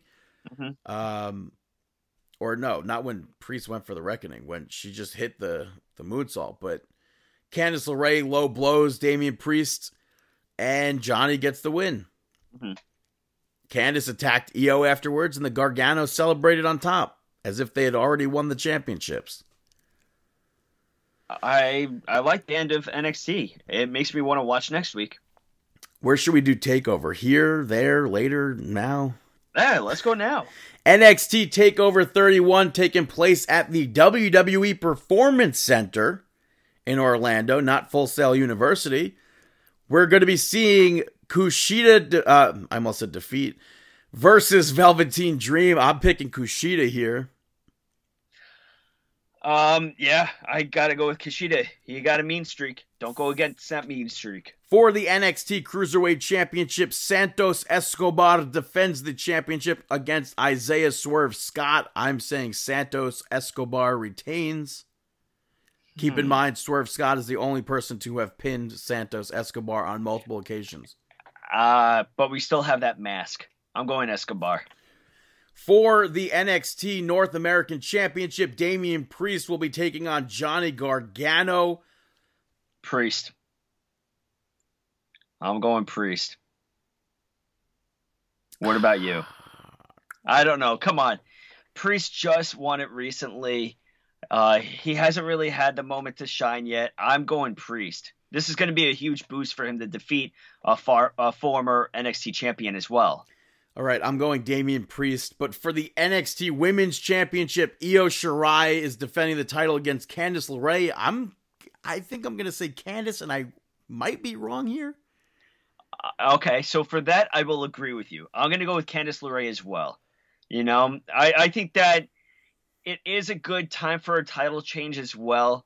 And I feel like because of the, the COVID era, I'm kind of feeling like we do need title changes a little bit more often than not uh, to keep the product fresh with storylines. So I'm going to go with um, Candice LeRae winning. And then what I think could be maybe one of the best NXT matches of all time for the NXT Championship. Finn Balor's defending the title against Kyle O'Reilly. I'm going to say Finn Balor retains. You can't have Finn Balor lose so quickly. Can you? I don't. I don't. I don't know. Um, it would be awesome to see Kyle O'Reilly, and I agree with you. This match is going to be insane. I'm going to go with Finn Balor. I'm going Finn Balor for sure. All right, that's NXT. Do, do, do you think that this is going to lead to the breakup of I don't want to think era? of that. I don't want to think of that at all. Okay, sorry I brought it up. Continue. Moving over to NXT UK really quickly. Um, so they they teased mystery opponents for the Heritage Cup tournament for that last spot. It was revealed. And I feel like if you were going to be teasing the like the mystery spot, it should be like a huge name or something. But if you're just tuning in, you don't know any of them. Yeah. Kenny Williams defeats Amir Jordan and Ashton Smith to move on to the actual tournament against Trent Seven.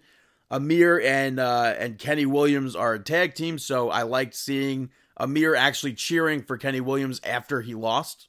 Mm-hmm. Uh, and then we saw Jinny defeat Xia Brookside. Uh, she cuts a promo afterwards, declaring herself the queen of NXT UK. I would like to maybe one day see Jinny versus Nikki Bella. I don't think that's going to ever happen. I uh, I just want to see Jinny on the Raw or SmackDown roster. And I think, by the way, Xia Brookside has the absolute potential to be one of the best WWE superstars of all time. She's super young wow. right now. And uh, yeah, and I think she's fantastic in the ring. That's a huge statement. Main event of NXT UK this week was the first round match of the Heritage Cup tournament. Pete Dunne was the special guest referee. Noam Dar picks up the victory over Alexander Wolf. Um, and I I really liked this match. The rules with the short rounds was interesting to see because I like it was so it's it's I can't even like compare it to anything. It's kind of like a UFC sort of situation or boxing. Uh-huh. And just like the the pinfalls and everything are very interesting because I I'm not used to seeing something like that. But Alexander Wolf blamed Pete Dunne for his loss afterwards and went to attack him, But Pete Dunne takes him out, and then Walter came out. Dunne focused on him. Wolf jumps him from behind, and Ilya Dragunov runs out to make the save. Ilya still has to face Walter for the NXT UK Championship. So, Mm-hmm. so all in all, I'm enjoying watching these these new episodes of NXT UK live in that studio. Mm-hmm. Moving over to SmackDown, it opens up with Paul Heyman and Roman Reigns. Paul declared Roman Reigns the tribal chief of not just SmackDown, not just of the Anoa'i family, not just of WWE, but the whole WWE universe. Roman Reigns calls Jey Uso out. Jey came out and said that if Jimmy didn't throw in the towel, the title would have been his. And Roman Reigns is like, okay, well, if you want another shot at Hell in a Cell, it's yours. Jey accepted the challenge, but uh, Roman Reigns said that if you accept this, this will have the highest stakes in WWE history. And Roman Reigns told Jey not to accept it. He's like, I love you more than your brother loves you. Do not accept this. And Jey accepted it anyways. I don't know what those those the highest stakes will be. I don't I don't know either, but this has to live up to that standard now. This can't be pushed over like the WrestleMania match. You I know, have to I, hope- have to wonder if Jey Uso's going off the top of the cell like Rikishi did. Could be a Hell in a Cell like that. No, no, it's definitely But- a Hell in a Cell match. 100%. Well, Jey is going to be in a Hell in a Cell 100%. Well, I mean, the fact that he goes off like that. But I, I just hope that it's not put over like the Randy Orton and Edge match as the Oh, greatest wrestling yes, match. yes, yes. Like you know, I hope that they don't repeat that that phrase, that moniker over and over, and try to hype that up instead of the storyline itself. Um, but this has to pull through, and I'm excited for it. I think that they delivered big time on the pay per view, and I'm excited to see it happen again. We saw Paul Heyman and Roman Reigns leave, but AJ Styles came out and he says that Jey matters to him. And he doesn't want to see him take a, another beating. And basically suggests Jey Uso let him go for the championship at Hell in a Cell. This leads to Jey attacking AJ Styles, sets up a match, and Jey Uso gets a huge win over a former WWE champion, AJ Styles, here. It was a good match. It helped build Jey Uso, and I it was I just I liked this. I liked the outcome. Yeah, I I'm liked that at one point. Uh, AJ Styles was outside of the ring, and Jey Uso was between the top and the middle rope. AJ suplex him, suplexes him from that position out of the ring onto the the commentary table. I don't know if I've seen that before. I I thought that was cool. Hmm. After that, we saw Sami Zayn blame the fans because uh, because when he was stripped from the championship, nobody spoke up. And Mhm. then he threw Jeff Hardy's championship in the garbage. And I was waiting for Hacksaw Jim Duggan to show up. you know, he's had so many so many spots to come through this week. Yeah, but Come that on. didn't uh, didn't work. But after that, we saw Otis defeat John Morrison. Both Tucker and The Miz were banned from ringside. But next week we're going to be seeing Court. They're going to court next week. It was a quick match here, but next week Otis is representing himself in the court of law. I don't know where that's going to lead to. I really hope he doesn't end up losing the briefcase. So I'm yeah, I I I don't know. I feel like this entire briefcase thing is kind of coming to a dud a little bit. Like there's not really been no tease of him cashing in. Right? Which he has a year to do. Yes, yes, that's very true. He does have a year to do. I have to sit back, be patient, and just enjoy the show. After that, we saw Sheamus defeat Shorty G in a super quick match, but Big E challenged Sheamus to a false count anywhere match for next week.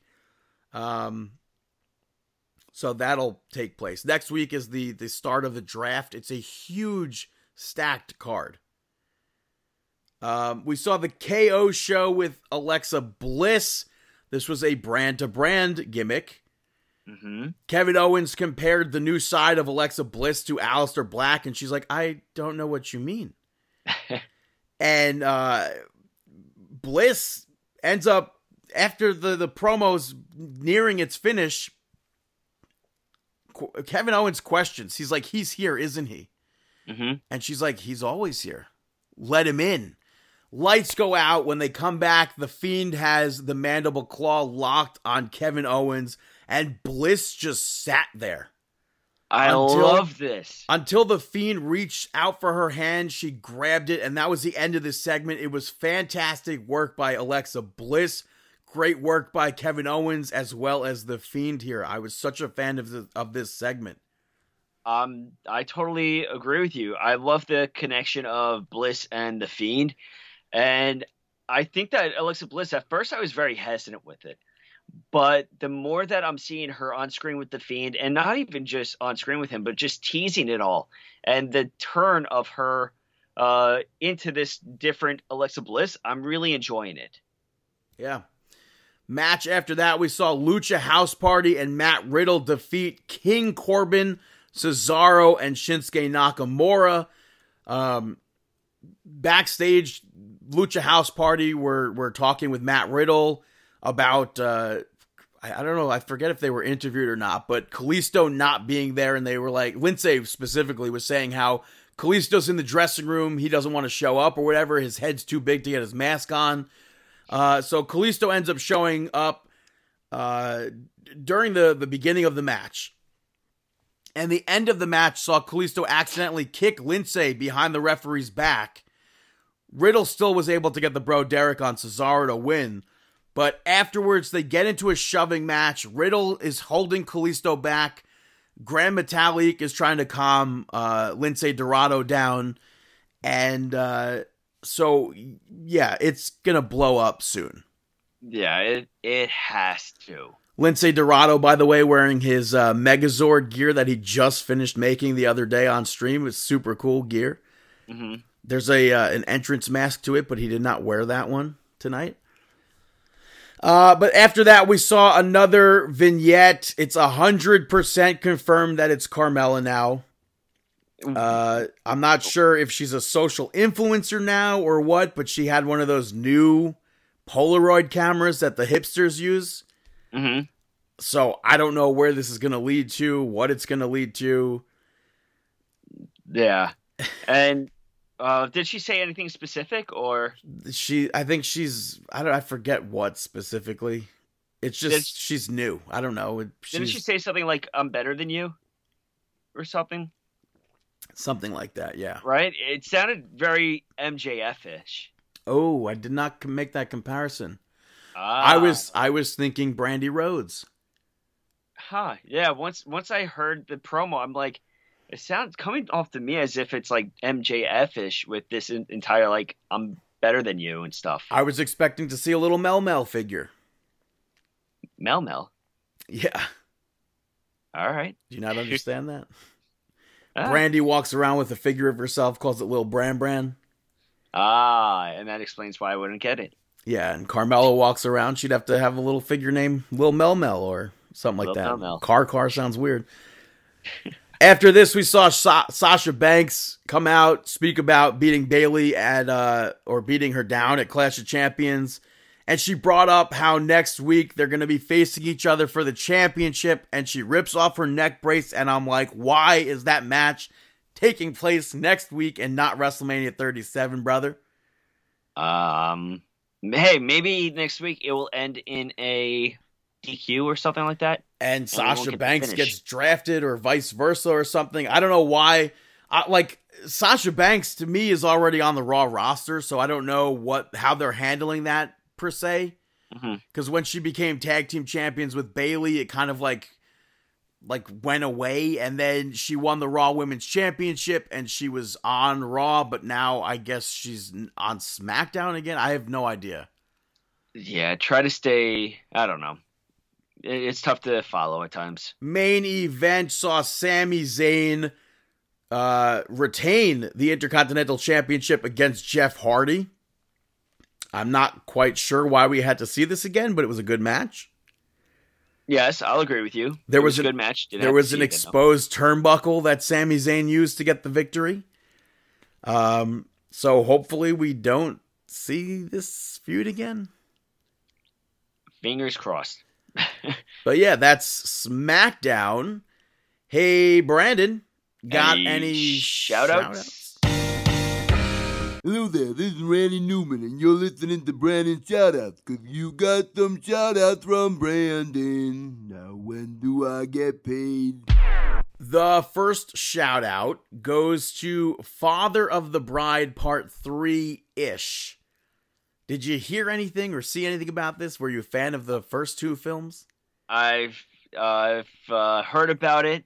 I've never seen the first few films, What? and yeah, I from what it- from what it seems, it seems like people enjoyed it. Well, uh, I don't think my mom enjoyed it, but it was it was yeah. They were back for a 26 minute like mini movie that aired on YouTube. hmm Netflix made it. Um, but yeah, I liked the first two movies, and for what this was, it was enjoyable ish. It had the main cast, whoever you needed, but it just it felt like th- it, it needed more. Definitely Okay. needed more, but that's that's fine. Uh, we discussed uh, we discussed this briefly earlier, um, but I, and I also I don't care about football, but the Denver Broncos are getting the next shout out they filled up their their unused seats with characters. The whole town of South Park was there.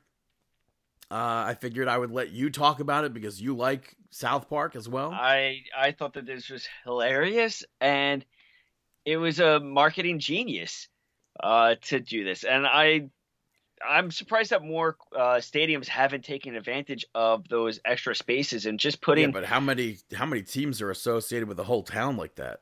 That's true.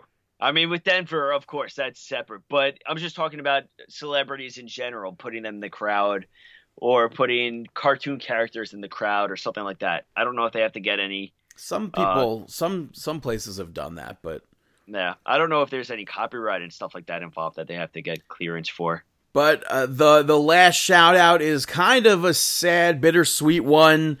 Uh, after 15 years of being a New York Ranger, they bought Henrik Lundqvist's contract out, and he's no longer on the team, which is just bizarre to me. It it was always really cool to see him play live. It was cool to meet him in 2007, which he debuted on the Rangers in 2005 and almost instantly was already like the king. hmm And for a long time, he was one of the best hockey players out there. I think this one was was a, a more bizarre thing to wake up to than seeing Marc Staal being traded away from the New York Rangers. But uh, I mean, I know you've gone to countless games and seen Henrik Lundqvist for the literally for 15 years. You and I have been going to Ranger games, not together, but every single time Henrik Lundqvist was there. Yeah, it, it's very bittersweet, and unfortunately, it's something that I, as a Ranger fan, think is necessary. Um, I actually I feel bad for him that he hasn't won a Stanley Cup yet, and I think that he should have been traded to Tampa Bay a long time ago, where every other Rangers player has been traded. And know? now they're the Stanley Cup champions. Yeah, if they traded Henrik Lundqvist with Ryan McDonagh and all of them, uh, back when they were doing the trades and stuff to Tampa, Henrik would be a Stanley Cup champion right now. Maybe. Maybe. But But yeah, it's crazy that it, I think there might be like Yeah. one other Ranger on the team from when I would like actually watch games with my brothers, which is Uh, just it's crazy. But uh yeah, so Yeah. thank you Henrik for the years of of hockey. Yeah, I mean, definitely uh, putting together a Hall of Fame career, but he needs that Stanley Cup. He needs that Stanley Cup. So whoever he, I don't think he to, but he doesn't need the Stanley Cup in order for does. the I don't think so though. he he needs a Stanley Cup. But Cup. his numbers are up there. name. His numbers are way up there. Yeah, I don't think I don't that he, I I don't think, think- it's necessary. but he's never going to be thought of as a Stanley Cup as a He'll top- never be thought of as a Stanley Cup champion if he never wins the Stanley Cup. yeah. But you know what, though? He got an appearance on The Tonight Show with The Undertaker and Brad Maddox dressed as a turkey, so that's awesome. um, but yeah, so those are my shout outs. Now it's time for Mark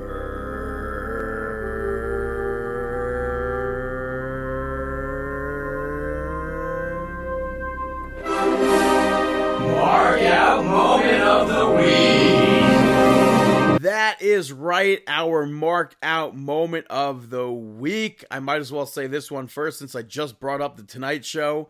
Not that this is really a mark out moment of the week, but seeing John Cena live in the studio again on the Tonight Show, I think was a very welcomed uh, sense of normalcy, even though nothing is close to being normal. Uh huh. Uh, so I thought that was cool. Yeah, that was pretty cool. And just I, I just looked it up before my phone died, but Henrik I think is number four or five on the most wins list. So those so- numbers yeah, are so there, man. I'm telling I you. I know, yeah, I know. The numbers are there, but I just I just want that Stanley Cup in that category as well. But Uh, uh, yeah, also, uh, a little thing on the the kickoff show, they had Cesaro and Shinsuke Nakamura were being interviewed, and Nakamura mentioned Simon and Garfunkel, and then started singing "The Sound of Silence." So I appreciated that as a little tiny mark out moment of the week for me. that's always a good one. Um, for for myself, it's always for some reason I for, I have a CD in my car that's a a huge mix CD, and every time I I I know it's wrestling's theme songs, it's Iron Maiden, it's Lady Gaga, it's Alan Jackson, it's really random and everything on there, and of course for some reason I forget the order always. And first thing I do when I put it in, the first song on it is Metalingus. And right away, I always mark out for it. I'm like, ah, this is the opener. This is the first song on the CD. And I always mark out for it. I always just visualize Edge. And yeah, it's I'm like, yeah, this is this is such an awesome song. I love it. Now my day is really gonna get going. Today's gonna be a great day because I'm starting off with this song. It's a day you can see clearly. It's a day I can see clearly. Yeah, no. And I'm such a mark. Yeah, but those are the mark out moments of the week, and that was episode 504. Dave, you want to take it home? Well, thank you very much for listening. We appreciate your support and all of your love. Make sure that you follow us on Twitter at Mark and Out, at BTTG161, at Chris Swingdog, at Dave the Rave underscore MO. Give us a like on Facebook. Buy the t-shirts at ProWrestlingTees.com slash Mark and Out. Um, also, check us out on Google Play, Stitcher, iTunes Radio. Make sure you check us out on Instagram, uh, Spotify. YouTube, Spotify, Spotify, Spotify. And Also, uh, don't forget to go to manscaped.com, use the code regardless to get 20% off and free shipping. free shipping. You can't go wrong with that. We wish But- you the,